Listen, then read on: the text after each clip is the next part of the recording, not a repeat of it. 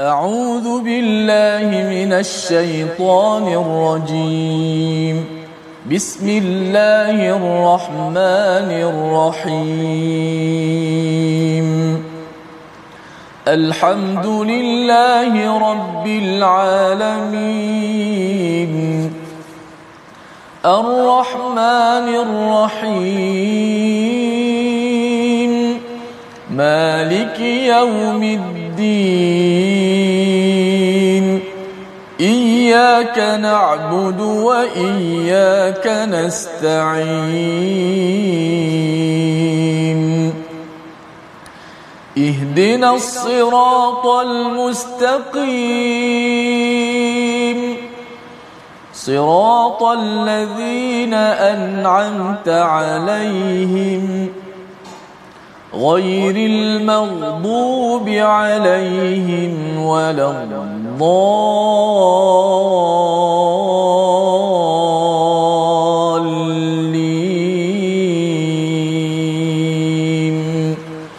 آمين.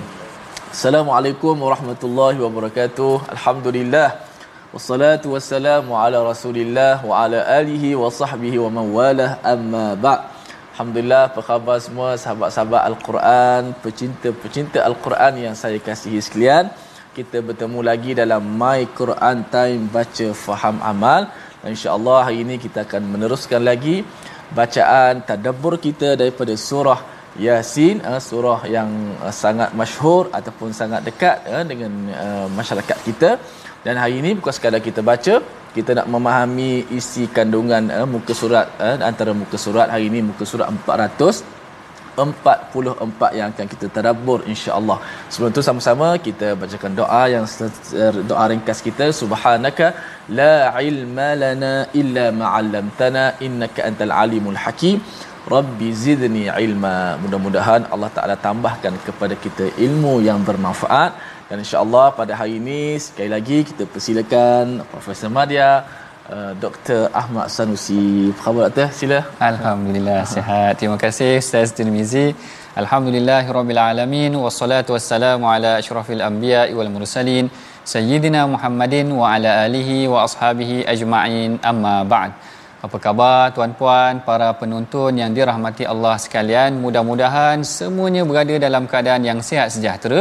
Ha, dalam musim pandemik ini, mari sama-sama kita jaga SOP, kita jaga kesihatan diri kita dan kita bersyukur kepada Allah Ta'ala kerana Allah Ta'ala masih lagi memberikan kita ruang dan peluang untuk sama-sama bertadabur Al-Quran, membaca Al-Quran dalam setiap keadaan yang kita ada pada hari ini. Mudah-mudahan saat ini adalah saat yang direkodkan oleh Allah Ta'ala dan akan menjadi syafaat buat diri kita pada hari akhirat kelak.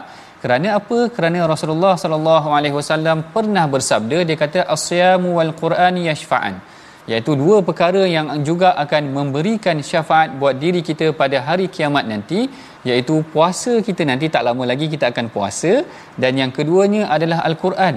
Dua perkara ini akan memberikan syafaat dan hari ini kita bertadabur mudah-mudahan dengan bacaan kita kita bertadabur al-Quran al-Quran sendiri yang akan datang menjadi pemberi syafaat buat kita pada hari akhirat kelak Baik, hari ini kita teruskan lagi pengajian kita dalam surah Yasin iaitu pada halaman yang ke-444, surah yang sangat dekat dengan kita, barangkali ada dalam kalangan kita yang tiap-tiap minggu baca Yasin.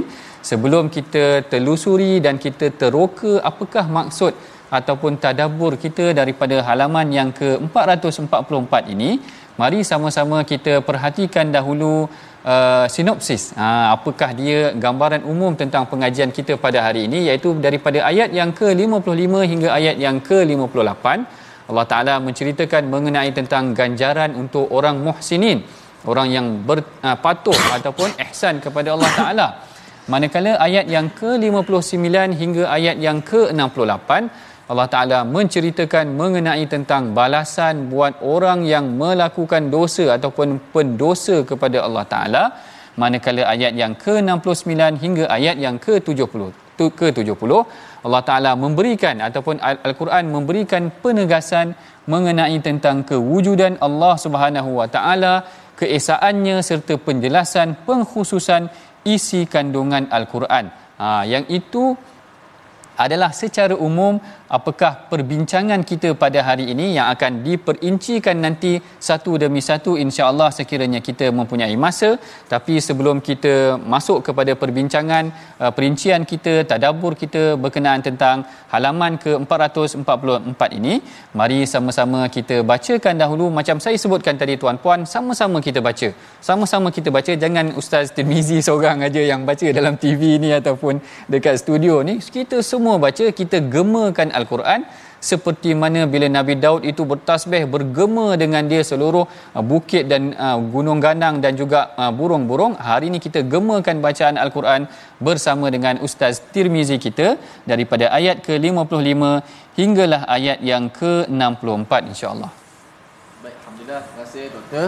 Di atas uh, sinopsis dan juga mukaddimah uh, muka surat yang akan kita baca sebentar nanti dan kita dah faham dah uh, sinopsis dia pada hari ini. Ganjaran untuk orang-orang yang muhsinin orang yang melakukan kebaikan diberikan uh, pelbagai kenikmatan. Mudah-mudahan kita baca dengan penuh pengharapan. Moga-moga kitalah Allah maja'alna minhum kitalah di kalangan orang-orang yang sibuk uh, dalam syurga nanti kerana penuh dengan kenikmatan. Amin ya rabbal alamin. Kita baca dahulu ayat 55 hingga ayat 64 tu betul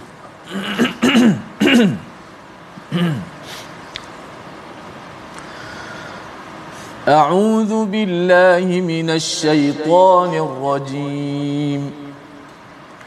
إن أصحاب الجنة اليوم في شغل فاكهون. هم وأزواجهم في ظلال على الأرائك متقون متكئون. لهم فيها فاكهة ولهم ما يدعون. سلام قولا من رب رحيم وامتازوا اليوم أيها المجرمون.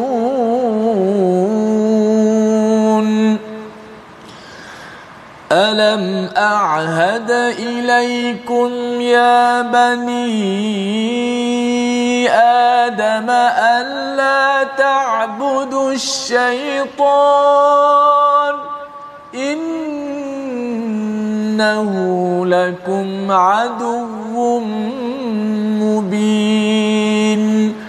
وأن اعبدوني هذا صراط مستقيم.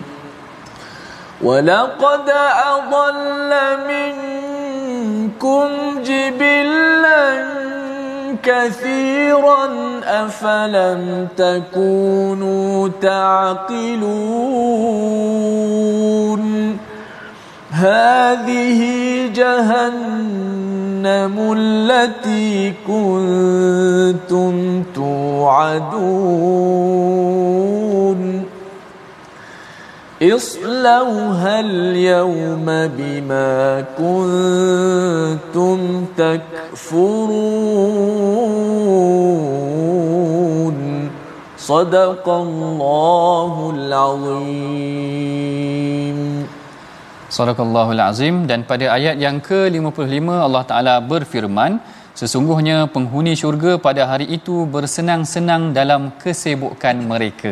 Ha, saya suka ayat ni yang mana Allah Taala menceritakan orang yang berada dalam syurga tu sebenarnya mereka sibuk.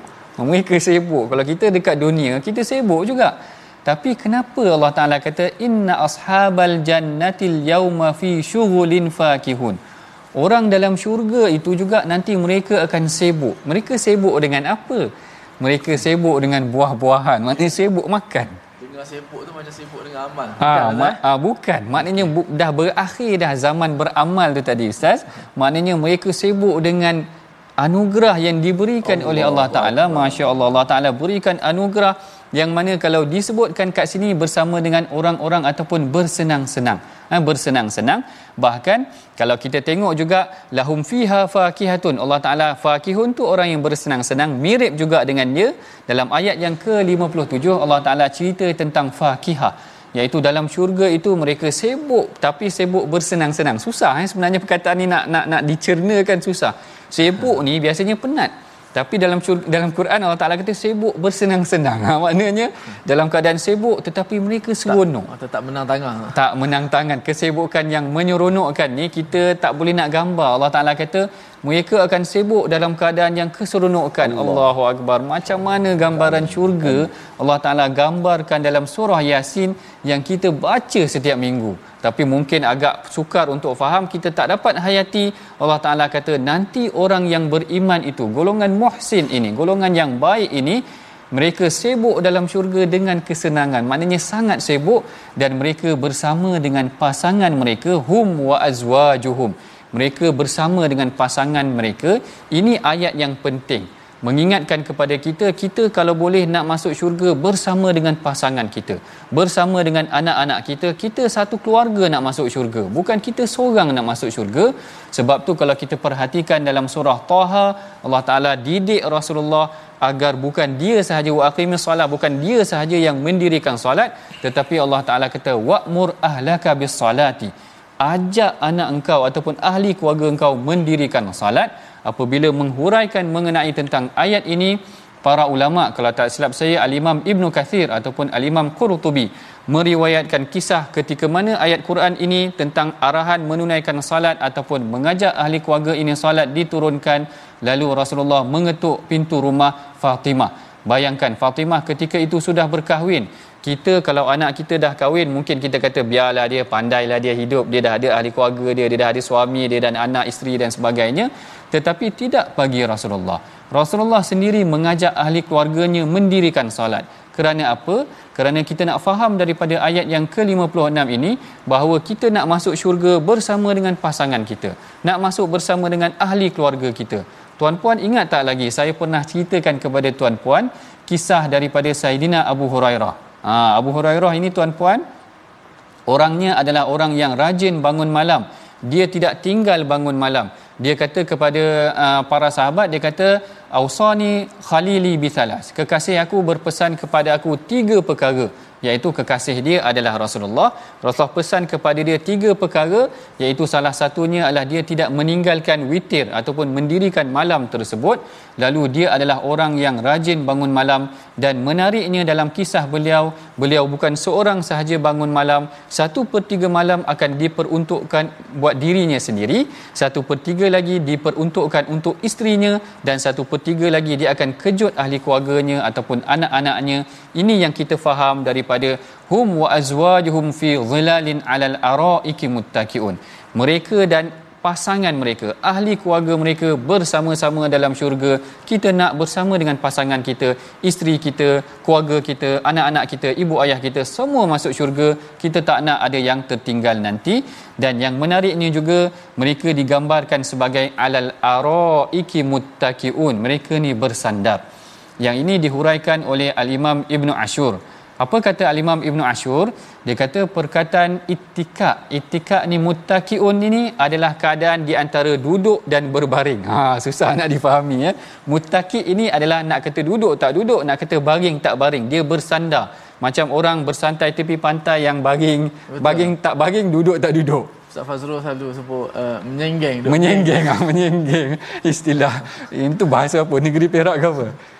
Menyenggeng lah menyenggeng. Pantai Timur juga. Bahasa Pantai Timur lah. Menyenggeng. Saya pun tak baru dengar juga menyenggeng. Ni maknanya dia baring tak baring, baring tak, tak baring, duduk, duduk ha, tak duduk. Betul, betul. Ini ittikak iaitu muttaqiun perkataan yang menunjukkan bagaimana uh, gel, apa gelaran ataupun keadaan ahli syurga itu sangat bersantai. Sebenarnya perkataan muttaqi ini juga pernah digunakan dalam hadis yang mana hadis Aisyah menceritakan Rasulullah berada dalam keadaan muttaqi bersandar santai. Maknanya kan kalau kita tengok orang tepi pantai dia baring macam tu macam santai macam tu tengah tengok laut dan sebagainya. Ha, Rasulullah berada dalam keadaan yang muttaqi tiba-tiba masuk Abu Bakar. Yang mana kisah ni semua tuan-puan tahu Abu Bakar masuk Rasulullah relax sahaja. Relax aja Masuk Omar pun Rasulullah relax sahaja. Bila masuk Saidina Osman, Rasulullah betulkan tempat duduknya lalu Rasulullah duduk betul-betul. Ha yang ni kita faham kerana Rasulullah dia tahu Saidina Osman ini orangnya sangat pemalu kalau Rasulullah tak duduk betul-betul nampak macam santai je dia tak nak ganggu Rasulullah nanti. Lalu Rasulullah mempersiapkan uh, kedudukannya dan baginda duduk betul-betul. Nah inilah yang kita faham daripada perkataan muttaqiun ini. Mereka sibuk berseronok dalam syurga. Sibuk ni biasanya penat tapi sibuk berseronok dalam syurga. Kemudian mereka bersantai dengan ahli keluarga mereka. Dan lahum fiha fakihatun. Ada bersama dengan mereka buah-buahan. Ha sibuk juga ada dengan apa yang dikehendaki dan ada dengan mereka buah-buahan. Sebelum ni kita pernah sebenarnya membincangkan tentang perkataan buah-buahan ni dalam Al-Quran. Cuma saya simpulkan dua perkara mengenai tentang kenapa Allah Taala selalu sebut tentang buah-buahan dalam Quran kalau ikutkan kita mungkin kita nak kambing golek ke ada dalam Quran kambing golek ke apa wagi wadugian ke macam-macam lah yang kita gambarkan kat situ. Tapi kat sini Allah Taala cerita tentang buah-buahan sahaja. Kenapa buah-buahan? Kenapa Allah Taala cerita tentang buah-buahan? Jadi saya simpulkan ada dua perkara. Yang pertama buah-buahan ni menggambarkan ahli syurga tu sebenarnya tidak lapar kerana bila dihidangkan buah ni orang tak lapar sebenarnya tuan-puan. Kalau kita lapar orang tak hidang buah. Contoh macam tengah hari ni saya tengah lapar. Tiba-tiba uh, saya datang rumah uh, Ustaz Tirmizi, Ustaz Tirmizi bagi buah ciku dia katakan. Betul, betul. Wah tak kenyang macam ni. Orang lapar dia nak makan kambing katakan macam tu kan. Maknanya syurga tu nanti orang tak lapar. Hanya disediakan buah-buahan kerana kemewahan syurga tu. Kan kalau kita tengok rumah-rumah orang besar dihidangkan meja makan dia ada buah anggur, buah-buahan yang mahal. Kalau Jepun tu ada buah tembikai dia yang mahal. Maknanya syurga tu digambarkan orang tidak lapar dan mereka sibuk dengan benda-benda yang buah-buahan ni mana makan bukan sebab kelaparan. Betul. Makan bukan sebab kelaparan. Dia makan orang kata makan main-main. Ha. Seronok, macam seronok-seronok. Masya-Allah, keindahan syurga yang Allah Taala gambarkan dengan kemewahan, dengan buah-buahan, makan main-main, mereka tidak lapar. Ha. dan yang keduanya itu tadi, ha, buah-buahan ini menggambarkan juga kemewahan lah kerana biasanya uh, buah-buahan ni diberikan ataupun dimiliki oleh orang-orang yang ada dessert lepas makan dia. Uh, mungkin kita kalau lepas makan malam dah tak ada dah hidangan-hidangan seterusnya.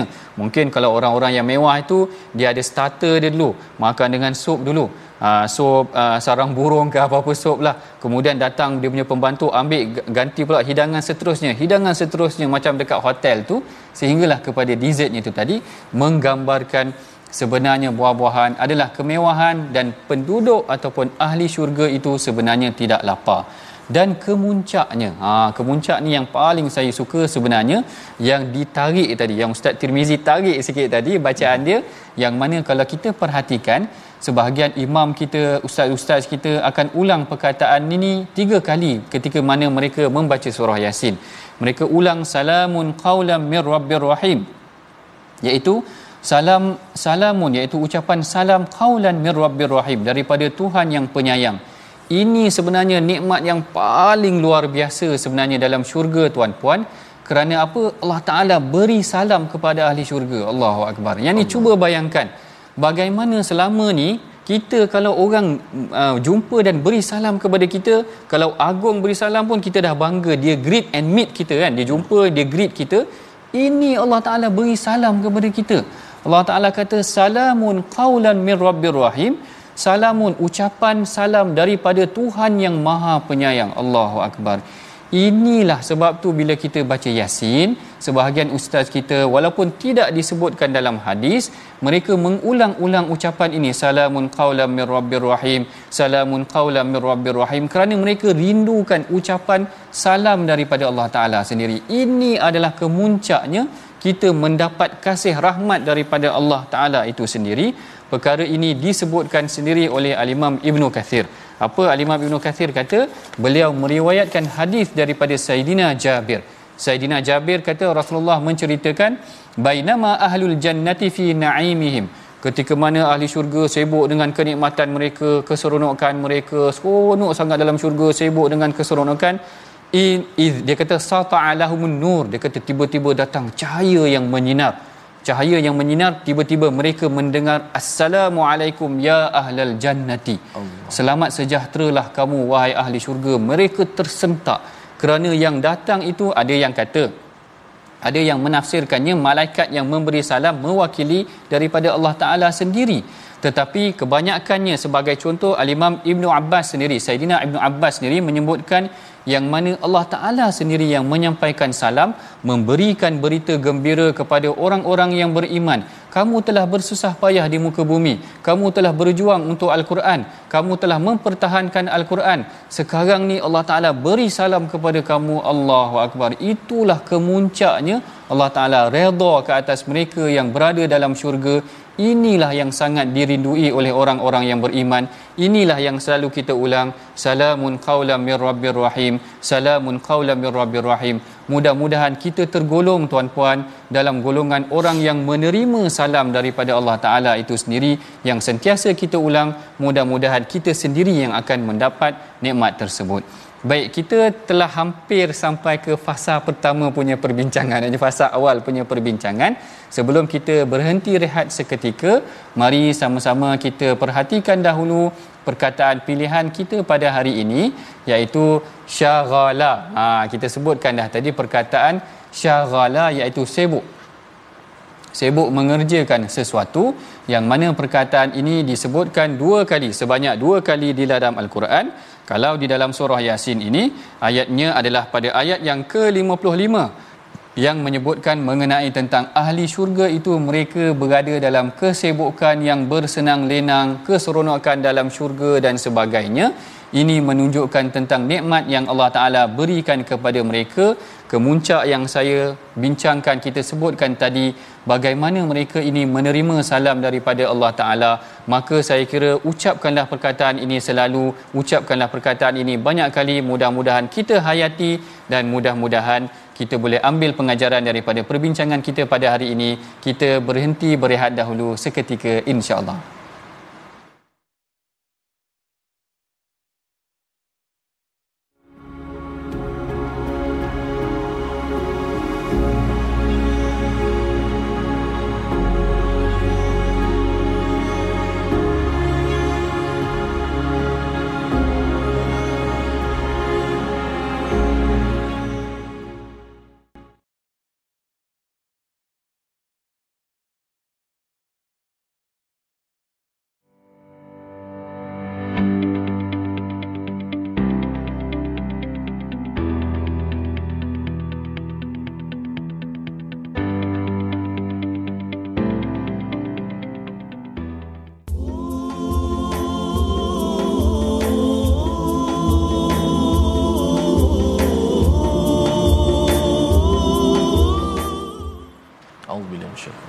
Bismillahirrahmanirrahim.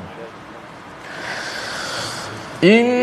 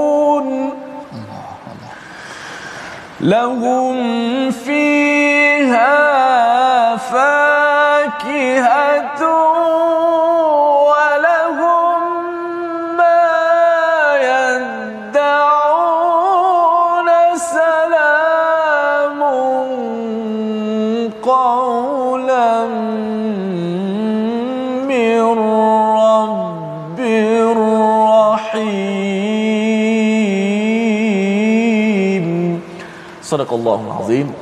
Inilah petikan ayat daripada surah Yasin yang telah kita baca dan tadabbur tentang penghuni syurga yang bersibuk-sibuk dalam syurga kerana penuh dengan kenikmatan Allah berikan apa sahaja yang diinginkan oleh penghuni syurga dan yang paling hebat yang paling hebat mengatasi apabila kita mendapat salam penghormatan salam daripada Rabbir Rahim daripada Tuhan semesta alam mudah-mudahan kita doakan kita di kalangan mereka insya-Allah. Allah menja'alna min ahli jannah. Ha. Ya Allah jadikanlah kami sebagai penghuni syurga. Ha. Kita nak masuk syurga daripada awal.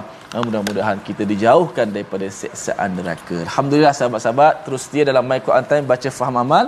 Sudah pasti sahabat-sahabat semua ingin tak sabar nak belajar bahagian kedua pula tadi dah seronok ini ayat ni ayat uh, berupa peringatan yang besar juga untuk kita baca sebelum tu jom sama-sama kita belajar sedikit uh, tajwid pada hari ini uh, dalam muka surat 444 ni juga pada ayat salam qaulan mir rabbir rahim sempurnakan hukum ikhfa dan idgham yang terdapat dalam ayat yang pendek ini ayat 58 salamun qaulan mir rabbir rahim.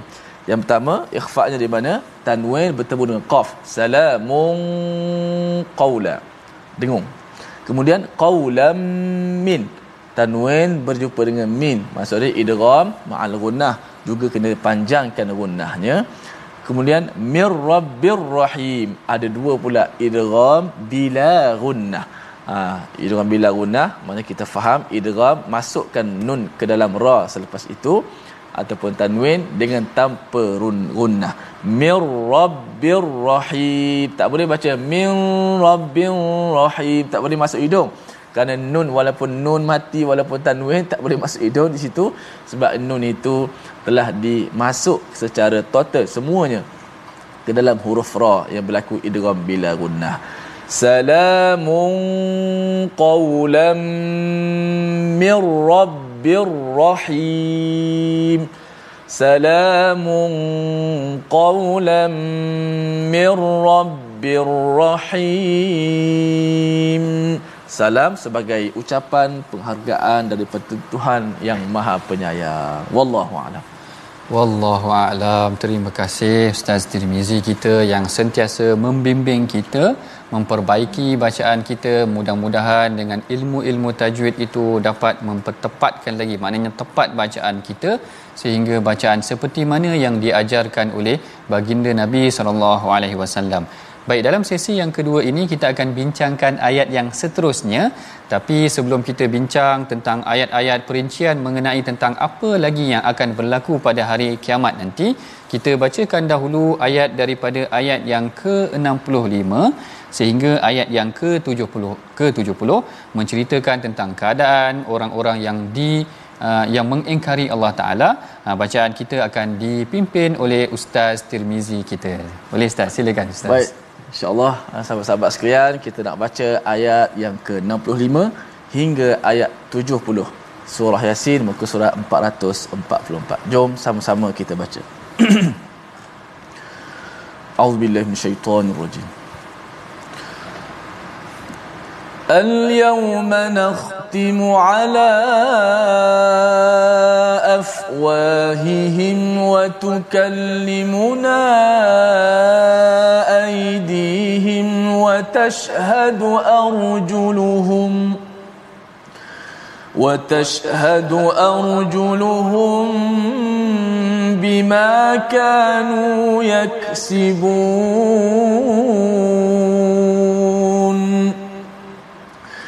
ولو نشاء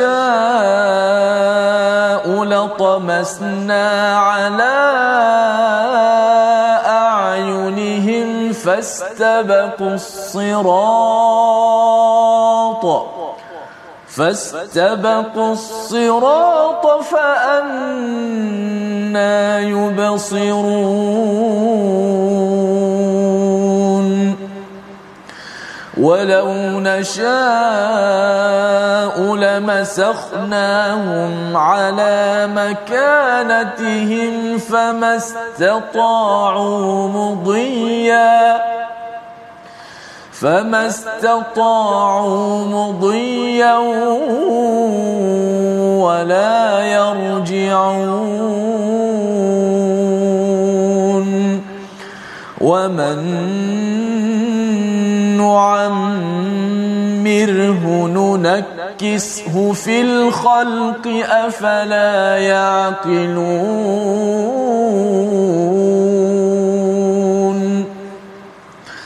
وما علمناه الشعر وما ينبغي له إن هو إلا ذكر وقرآن مبين لينذر من كان حيا ويحق حق القول على الكافرين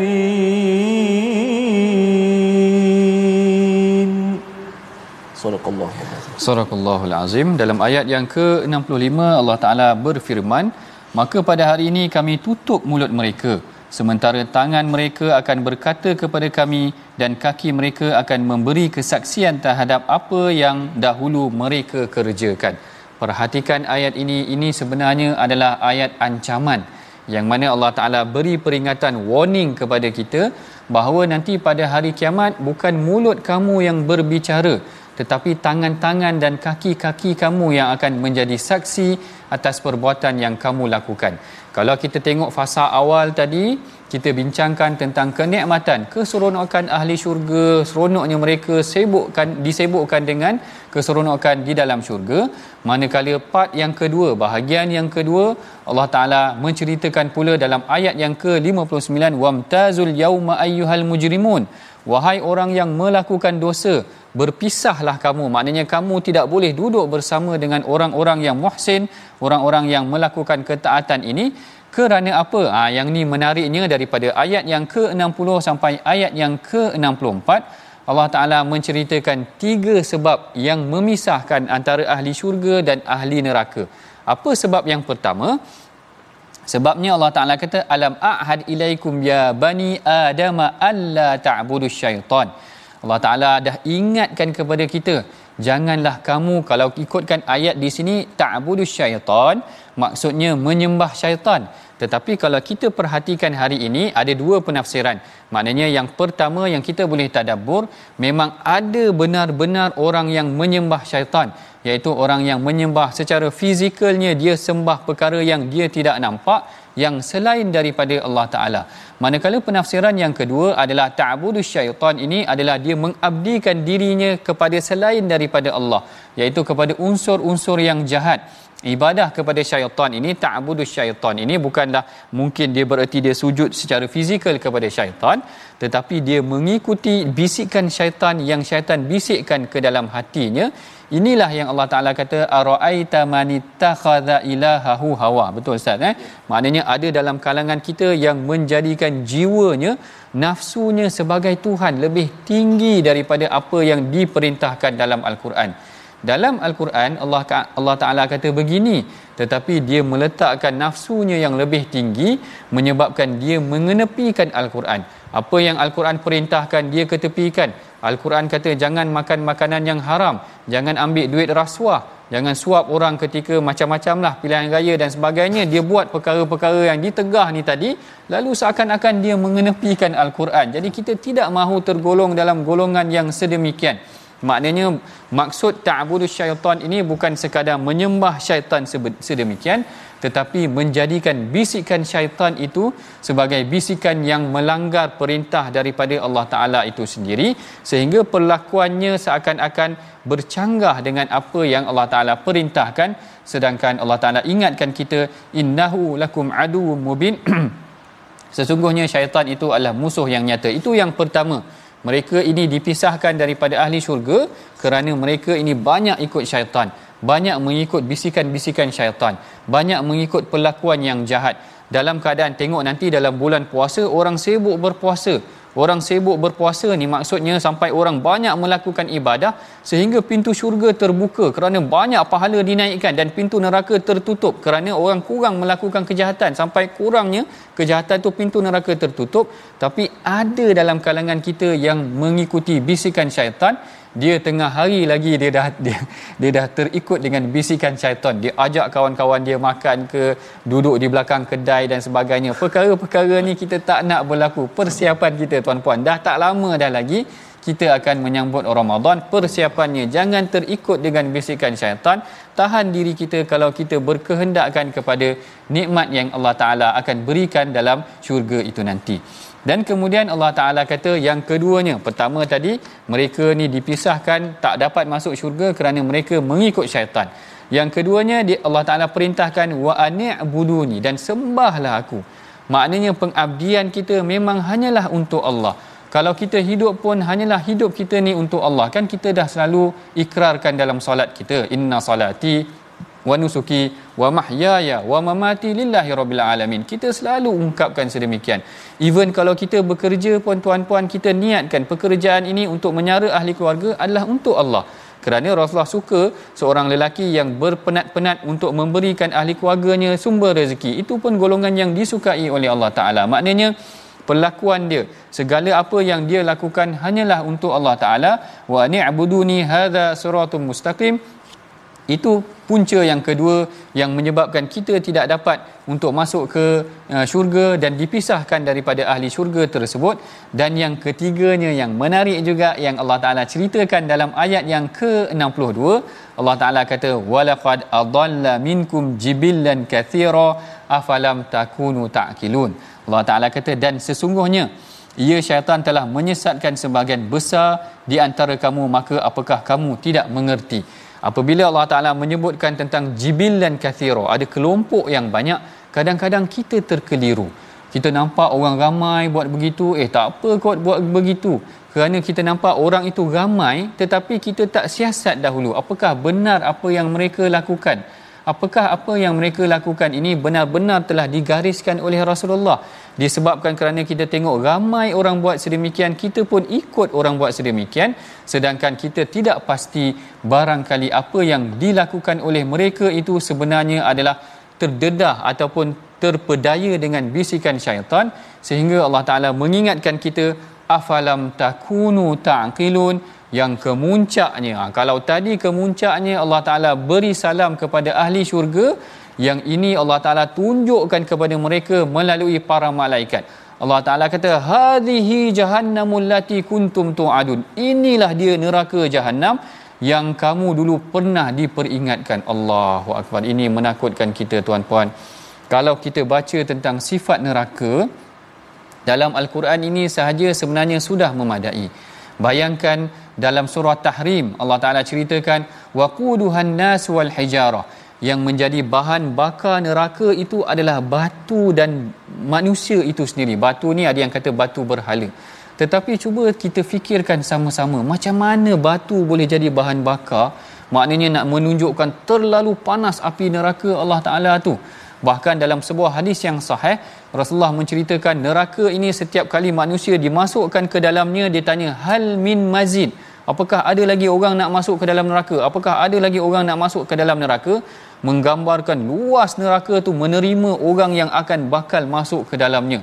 Dalam sebuah hadis yang lain pula lagi Rasulullah menceritakan tentang kedalaman neraka itu jarak 70 tahun perjalanan masa. Tidak disebutkan masanya berapa panjang masanya tetapi bayangkan kalau Rasulullah kata idza rumia hajarun kalaulah satu batu itu dicampakkan ke dalam neraka selama 70 masa tak sampai kepada dia punya bawah tu lagi. Dia punya apa dasar neraka tu lagi.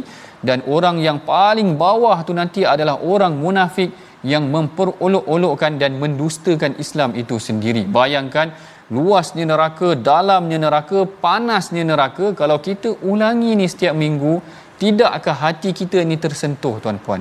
Tadi kalau kita tersentuh membacakan ayat salamun qaulam mir rabbir rahim tidakkah kita tersentuh bila Allah Taala kata hadhihi jahannamul lati kuntum tu'adun inilah dia neraka jahanam yang telah kamu diperingatkan tentang dia.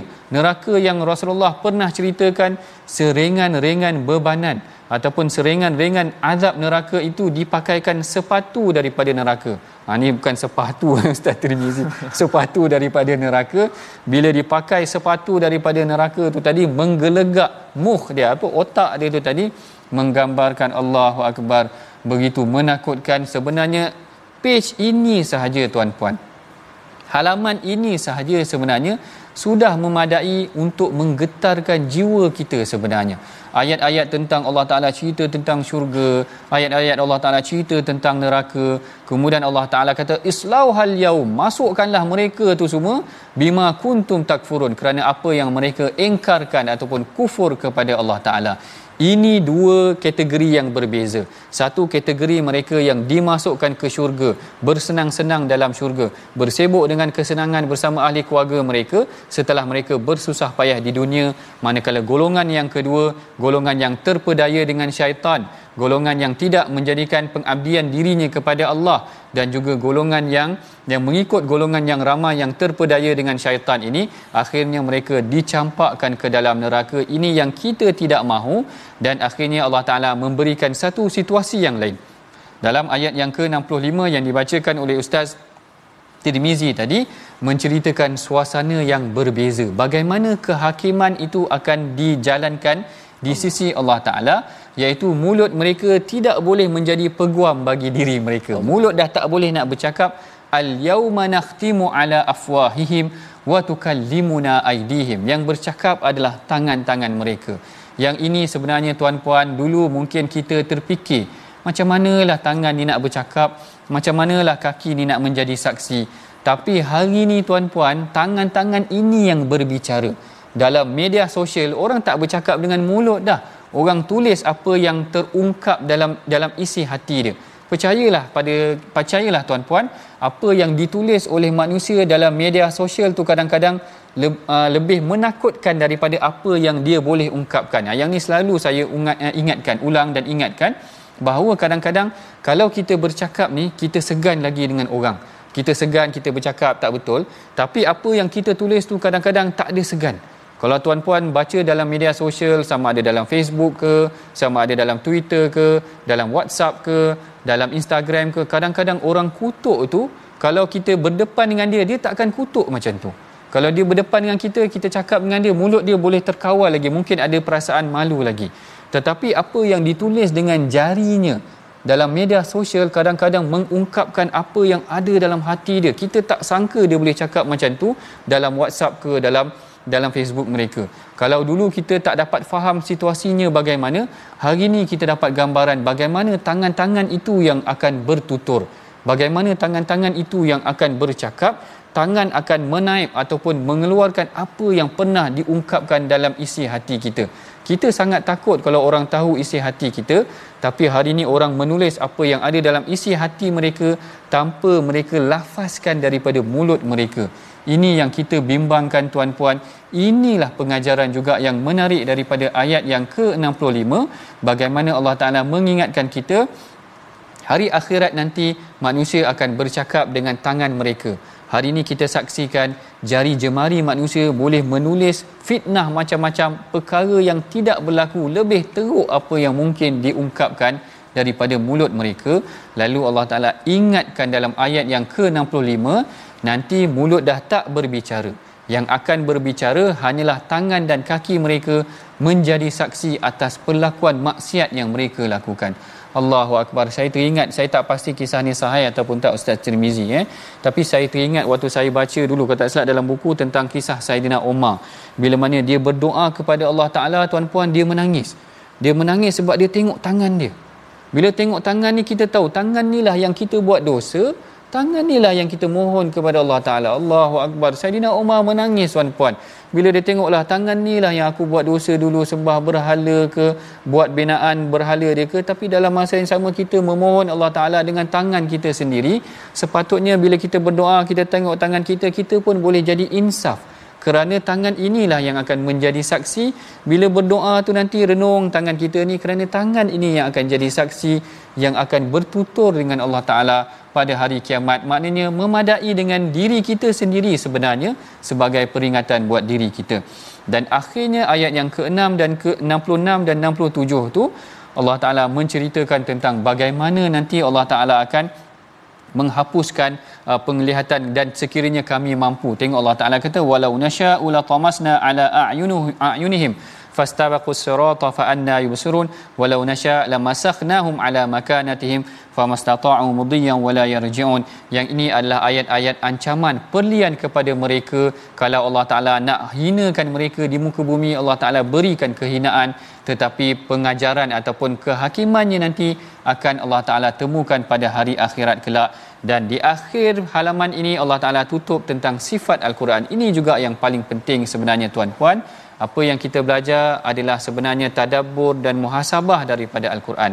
Apa sifat al-Quran ini? Allah Taala kata in huwa illa dhikrun wa quranun mubin. Inilah dia peringatan yang perlu kita pelajari. Inilah yang disebutkan dalam al-Quran. Inilah yang perlu kita tadabburkan daripada ayat uh, halaman ke-444 ini sebelum kita mengakhiri perbincangan kita mari sama-sama kita saksikan uh, resolusi uh, pengajaran yang kita boleh praktikkan amalkan selepas daripada pengajian kita pada hari ini. Yang pertama kita hendaklah berusaha. Walaupun sukar di dunia kerana ganjarannya sangat besar pada hari kiamat nanti tuan-puan yang kedua abadikan diri abdikan diri. Ubudiah tadi abdikan diri kepada Allah sebenar-benar pengabdian dan berhati-hati dengan tipu daya syaitan. Dan yang ketiga jaga mulut kita tuan-puan kaki dan tangan agar ia tidak menghina kita nanti pada hari akhirat. Itulah dia eh, kesimpulan dan resolusi yang boleh kita amalkan nanti insya-Allah bagi mengakhiri pengajian kita. Mari sama-sama kita berdoa agar tergolong dalam golongan yang dimasukkan syurga dan dijauhkan dalam daripada neraka yang akan dipimpin oleh Ustaz Tirmizi kita. Silakan Ustaz Bismillahirrahmanirrahim. Alhamdulillah wassalatu wassalamu ala Rasulillah. Allahumma inna nas'aluka al-jannah wa ma qarraba ilaiha min qawlin wa amal. Amin. Wa na'udzubika minan nar wa ma qarraba ilaiha min qawlin wa amal. Amin. Ya Allah Tuhan kami jadikanlah ya Allah tangan kami tangan yang sentiasa membelek mushaf al-Quran, tangan Amin. yang sentiasa membuat kebaikan, tangan yang sentiasa menghulurkan bantuan kebaikan, tangan yang sentiasa menghulurkan infak Amin. Tangan yang menulis kebaikan, tangan yang sentiasa menjadi saksi untuk kebaikan kami, Ya Allah. Amin. Ya Allah, ya Tuhan kami, jadikanlah Al-Quran yang kami baca sentiasa menyerap dalam hati-hati kami untuk kami melakukan amal soleh, Ya Allah. Amin. Janganlah kau biar hari yang berlalu dalam hidup kami tanpa amal kami bertambah, Ya Allah.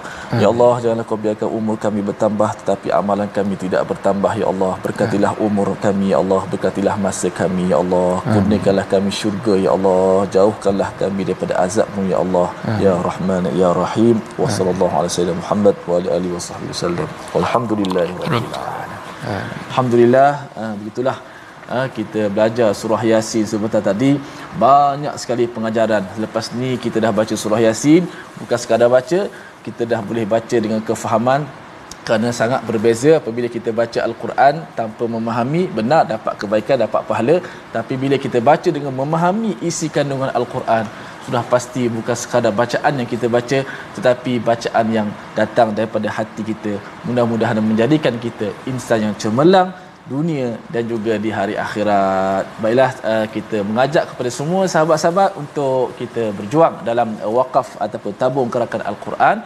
Moga-moga infak kita tangan kita menjadi saksi kepada kebaikan yang kita lakukan. Jangan lupa saksikan uh, ulangan My Quran malam ini dan juga esok pagi dan sentiasa uh, untuk cuba kita istiqamah dalam kebaikan dan saksikan My Quran Time baca faham amal. Assalamualaikum warahmatullahi